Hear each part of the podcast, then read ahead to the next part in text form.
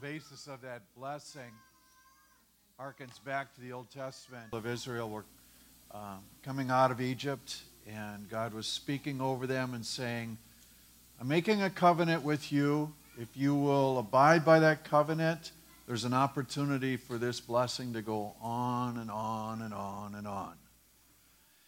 Most of us would say, Well, I'm trying to live a good life. And we talk to those around us, and they would say, I'm trying to live a good life. But maybe a better question is, Are you perfect?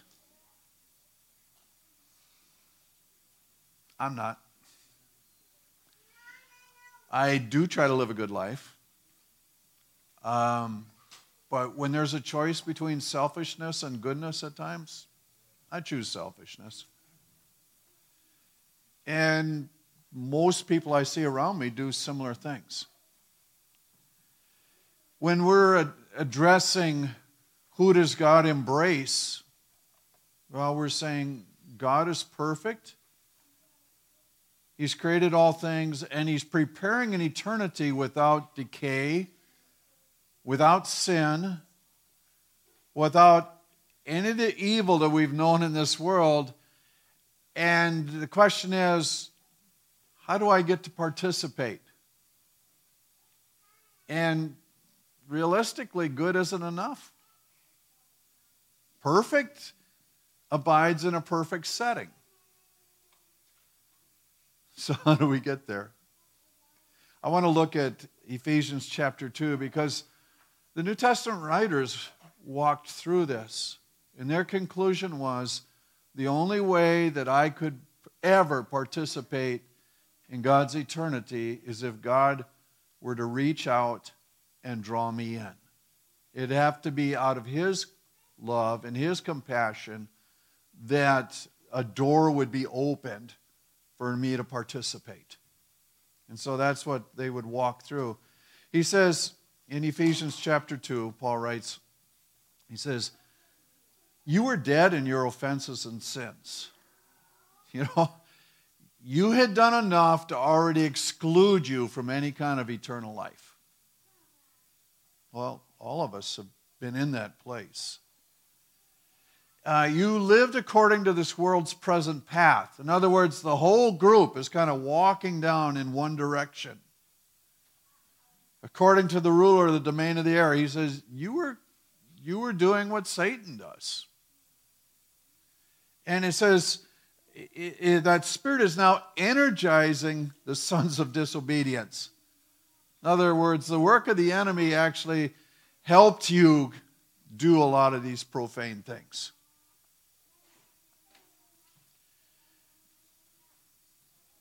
All of us formerly lived out our lives with the cravings of our flesh, indulging in the desires of the flesh and the mind, and by nature we're children of wrath, even as the rest. So that's a, that's a challenging thing, isn't it? Good doesn't get it because it's more or less an evaluation of those around us, and we tend to see ourselves in a very good light. Whether it's true or not, we can find something that we do better or behave better than others, and so it puts us in the place. And yet, for a perfect eternity, from a perfect God, you would assume that he would want perfect participating. We're not there. Jesus uh, takes this a bit further. He's, he's got people that are chewing on him and, and frustrated with what he's doing.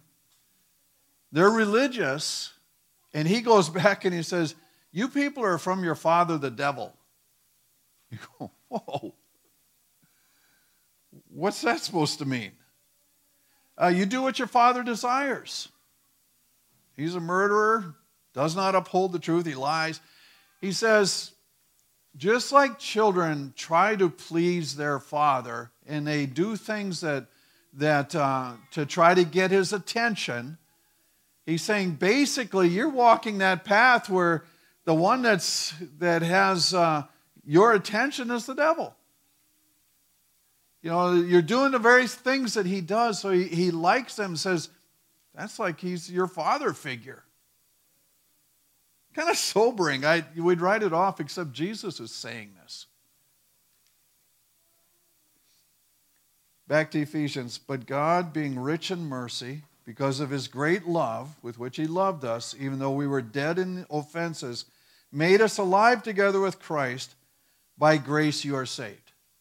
So that's that idea that even though there was nothing to recommend us for this life with God forever, there's still God reaching out in great mercy and saying, But I would have you with me.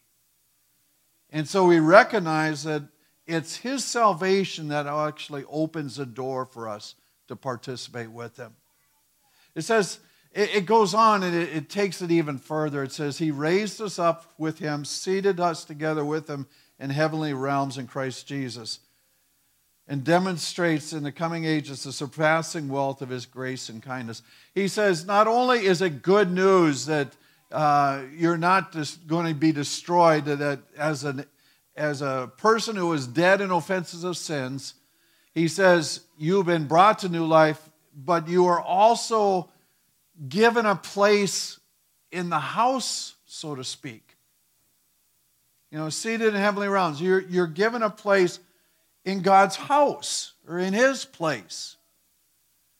So he says, the goodness of God and His grace for our lives extends beyond just bringing life, but He says, actually, there's an elevation, a putting in a place that we would never get to on our own.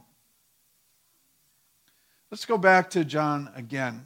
In John 3, Jesus has a conversation with a good man, a religious man, one of the religious leaders, in fact, Nicodemus. And Nicodemus uh, would have been a man who knew the scripture well. He would have been a man who lived a very ordered and disciplined life. And so when he asks him, What do I have to do? And Jesus says, You must be born from above or, or born again, however the translation reads. And, and so here's a man who, by any standards in society, is living a very well put together life and an ordered life in God. And Jesus is saying, that's not enough. You're going to have to be born from God. You're going to have to be born from above or born again. Later in this same chapter, he says, God loved the world and gave his one and only Son so that everyone who believes in him will not perish but have eternal life. That's the context for that verse that we learned early, early on. The only way that we receive eternal life is by God sending his Son to establish something new and to bring a salvation to us. He did not send his Son into the world to condemn the world, but the world should be saved through him. In other words, Jesus didn't come just to tell you how bad you were. That was already established. What he's trying to do is help you out. No one who believes in him is not the one who believes in him is not condemned the one who does not believe has been condemned already because he has not believed in the name of the one and only Son of God. So he says very plainly the only way in is through Christ. The only way in is to embrace God's salvation and kindness. The perfect one has provided a way, and he says, This is the way that good people, bad people, any people can find peace with God to be invited into a perfect setting in eternity. Now, he says, this is the basis for judging that light has come into the world and people love darkness rather than light because their deeds were evil. This idea of light and dark is carried on even through the Old Testament. In Psalms chapter 11, it says, The wicked uh, shoot their bows in darkness at the morally upright. In other words, well, while hidden, there are shots taken at those that are living a little better. That's just normal form. The light and dark contrast. But the one who practices truth comes to the light so that it may be plainly evident that his deeds have been done in God. I like that phrase, um, practices. Uh, some of the translations have, if he does good, but this idea of practice kind of is stretched out, right? It's the, the bent of the, the person or, or the, the path that they're going on, what they're participating in. It doesn't say that they get it right every time, but it's that idea that this is the direction that they're headed. This is what their life is about. In a sense, practicing the presence of God. Um, let's jump over to 1 John and then we'll get back to Ephesians. Little, children, let no one deceive you. The one who practices righteousness, there's that word again, is righteous, just as Jesus is righteous. The one who practices sin is of the devil, because the devil has been sinning from the beginning. For this purpose, the Son of God was revealed to destroy the works of the devil. I guess what, what I tie into this in regard to this translation using the word practices is that I'm walking down this path, but not every decision I make is, is perfect. And yet, how do I live with that conflict, so to speak? And it's like if the bent of your life, the path of your life is walking down in righteousness, God makes provision for that. Our practice is this. Um, I, I love the idea when, when Jesus is talking to Simon Peter before the failure by Simon, he says, Satan's asked to sift you like wheat. But I've asked him, or, asked that when all of this is over, your faith will remain, then go strengthen the brothers. And he's going, I know that you're going to fail. I know where this is going. But he says, I also see beyond that, and I know where I want you to go. And I know what I want you to accomplish. And, and that stirs me because it's like, in His grace, He provisions even for the failures. In His grace, He makes a, a path for those who are living toward righteousness, but still knowing that they're not perfect in the moment. What an awesome thing that is. What an incredible thing that we can embrace that it's not my works, it's not my perfection that's getting me there, but it's the grace of God and His salvation. It's His provision. Um, everyone who has been fathered by God does not practice sin. It's not the bent of our lives. Because God's seed resides in him, and thus he's not been able to sin because he's been fathered by God. In other words, what's planted in us by the Spirit moves us into another direction. By this, the children of God and the children of the devil are revealed. Everyone who does not practice righteousness, the one who does not love his fellow Christian, is not of God. Back to Ephesians. For by grace you are saved through faith, and this not of yourselves, it is the gift of God. It is not from works, so that no one can boast. So we we come back to this again and saying, Your goodness, it's not enough. No matter how many good deeds you do, you're not perfect. What's saving you is the grace of God and His kindness that has opened a door and allows us to step in in participation. For we are His creative work and have been created in Christ Jesus for good works that God prepared beforehand so that we can do them. He ties this back into the thing of, yeah, we're participating in good works. We're walking in it, but that is not the basis of our salvation. It is a response to our salvation. You know, it's, it's don't put one in front of the other where it doesn't belong. We're saved by His grace, and out of our, our response to that salvation, we recognize that He's already prepared things for us to do that we step into. And we start walking in that path. And so it's a, an intriguing thought to say, okay, God, You have brought me into this wondrous salvation. Now, what do you have for me to do? You've brought me into this. Now, what should my response be? How should I be living this out in your good pleasure? Now, this chapter transitions some, and I didn't want to leave the latter portion out. But Paul's saying, all of you have been brought into this community, and you have vastly different backgrounds and experiences. And he starts dealing with that, and basically, he's talking about Jews and Gentiles combining into one worship group. But for our day, it'd be like some of you have a church background and you know all the Bible stories.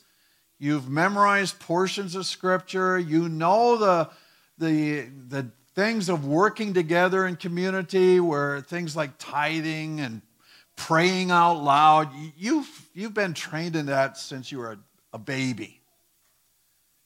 And then he goes, Some of the group, like the Gentiles, came in pretty late, don't know any of the stories don't know anything about the machinery of the church, but it's, it's all been put together in a wondrous way. And it's not about tiered system where, you know, someday you'll grow up and you'll know all the Bible stories. But rather, everybody has been brought together. And what's uniting them is this common salvation experience of Jesus Christ setting us free from our sin and bringing us into new life. And as that works together, so that's that's the context, so to speak, of what he's addressing with these two groups. He says, But now in Christ Jesus, you who used to be far away have been brought near by the blood of Christ. Those of you that didn't know any of the church stories and any of the Old Testament, didn't have anything memorized, yeah, you, you were brought in through Christ.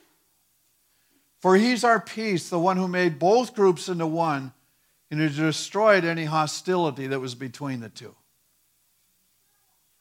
So he said, whether you came in with a heritage of the church or not, doesn't really matter. What unites is the work of Christ.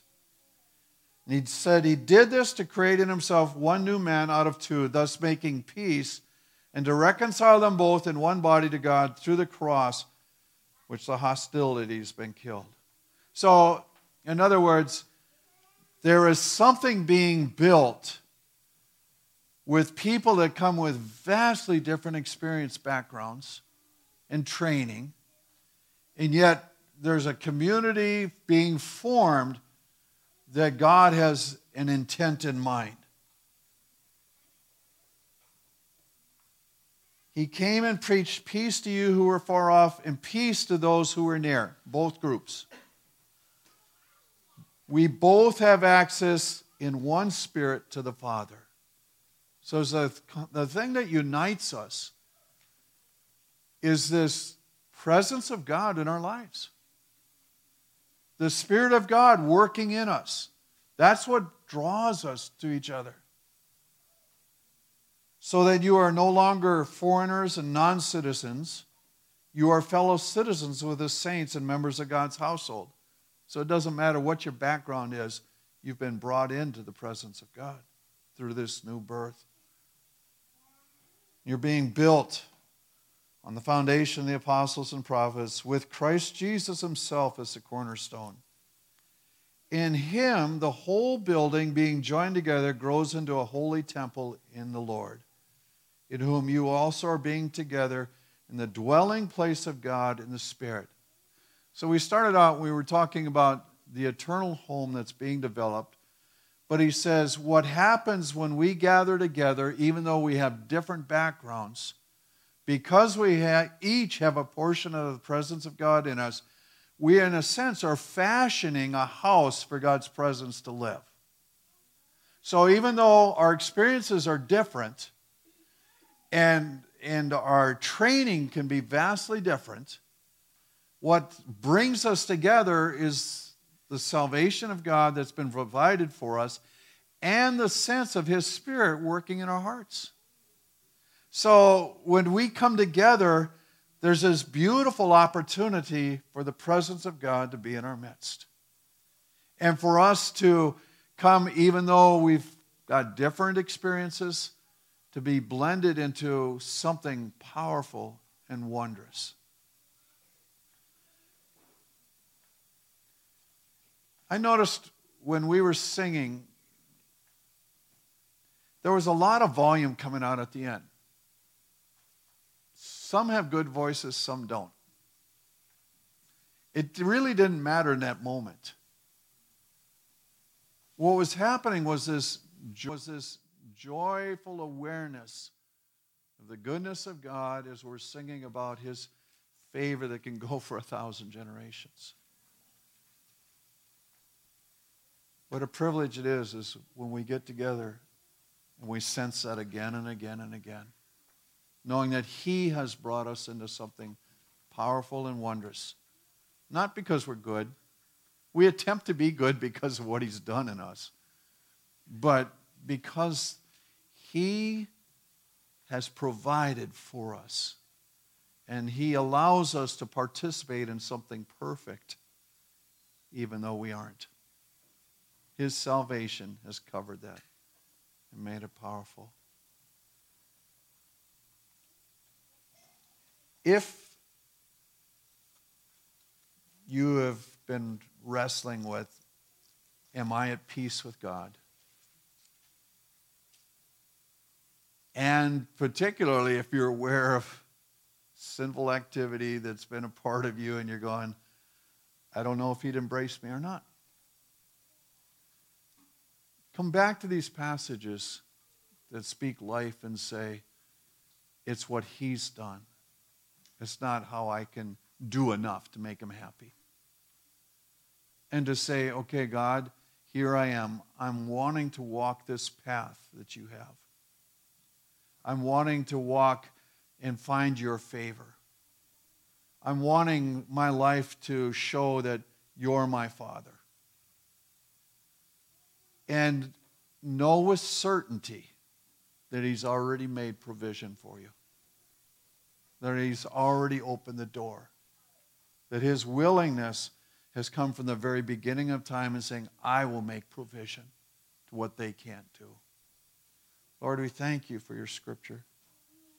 We thank you for your scripture that speaks life, gives us hope, that we have the opportunity of being born from above or born again, that we enter into a newness by your Spirit, that we become friends with people that have completely different backgrounds because we have a common bond in you. We rejoice in that this day. Amen. I want to pray for God's blessing upon you. Acknowledge His goodness in our lives. What a joy it is that we can just participate together. I encourage you during this season to uh, share your faith with others.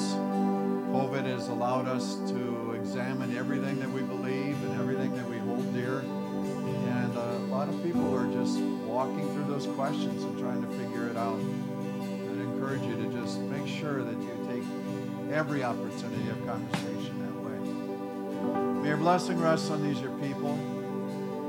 May they know the fullness of favor that you intend for their lives. May they discover with joy what it is to rest in your salvation, knowing that you have done all that is necessary.